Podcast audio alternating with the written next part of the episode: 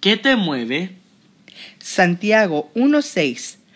Pero tiene que pedir con fe, sin dudar nada, porque el que duda es como una ola del mar que el viento lleva de un lado a otro.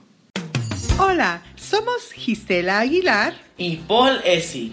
y te damos la bienvenida a El fascinante laboratorio de Dios. Meditaciones para adolescentes escritas por Mayara y Rodrigo Barbosa. 18 de enero. Hagamos hoy un experimento musical. Necesitaremos los siguientes materiales.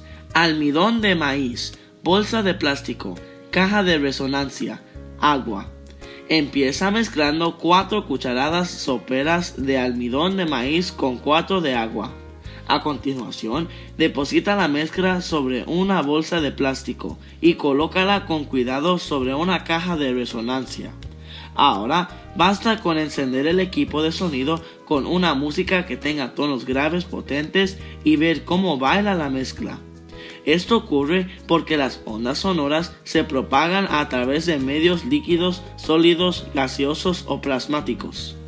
Necesitamos ser firmes en la fe, porque el que duda puede dejarse llevar y zarandear por los miedos y las inseguridades, como la mezcla de nuestro experimento que fue arrastrada por las ondas sonoras.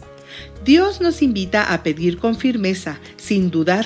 Esto no significa que debamos exigir o imponer cosas a Dios, sino que debemos confiar en que nuestro bondadoso Padre no nos negará buenas dádivas, cuidará de nosotros y responderá nuestras oraciones. No debemos estar inquietos y temerosos por lo que ocurre a nuestro alrededor. Aunque el miedo y las inseguridades sean sentimientos naturales, no debemos dejar que nos dominen ni que nos quiten la paz. No te dejes llevar por el sonido de la incredulidad o del miedo. No permitas que la duda hable fuerte a tu corazón. Pide a Dios fuerza y fe para continuar escuchando la voz del Espíritu Santo. Ora para que tu vida sea movida solo por el dulce sonido de la voz de Dios. Que tengas un excelente día. Te invitamos a que nos acompañes mañana a otra hermosa meditación para adolescentes en el fascinante laboratorio de Dios.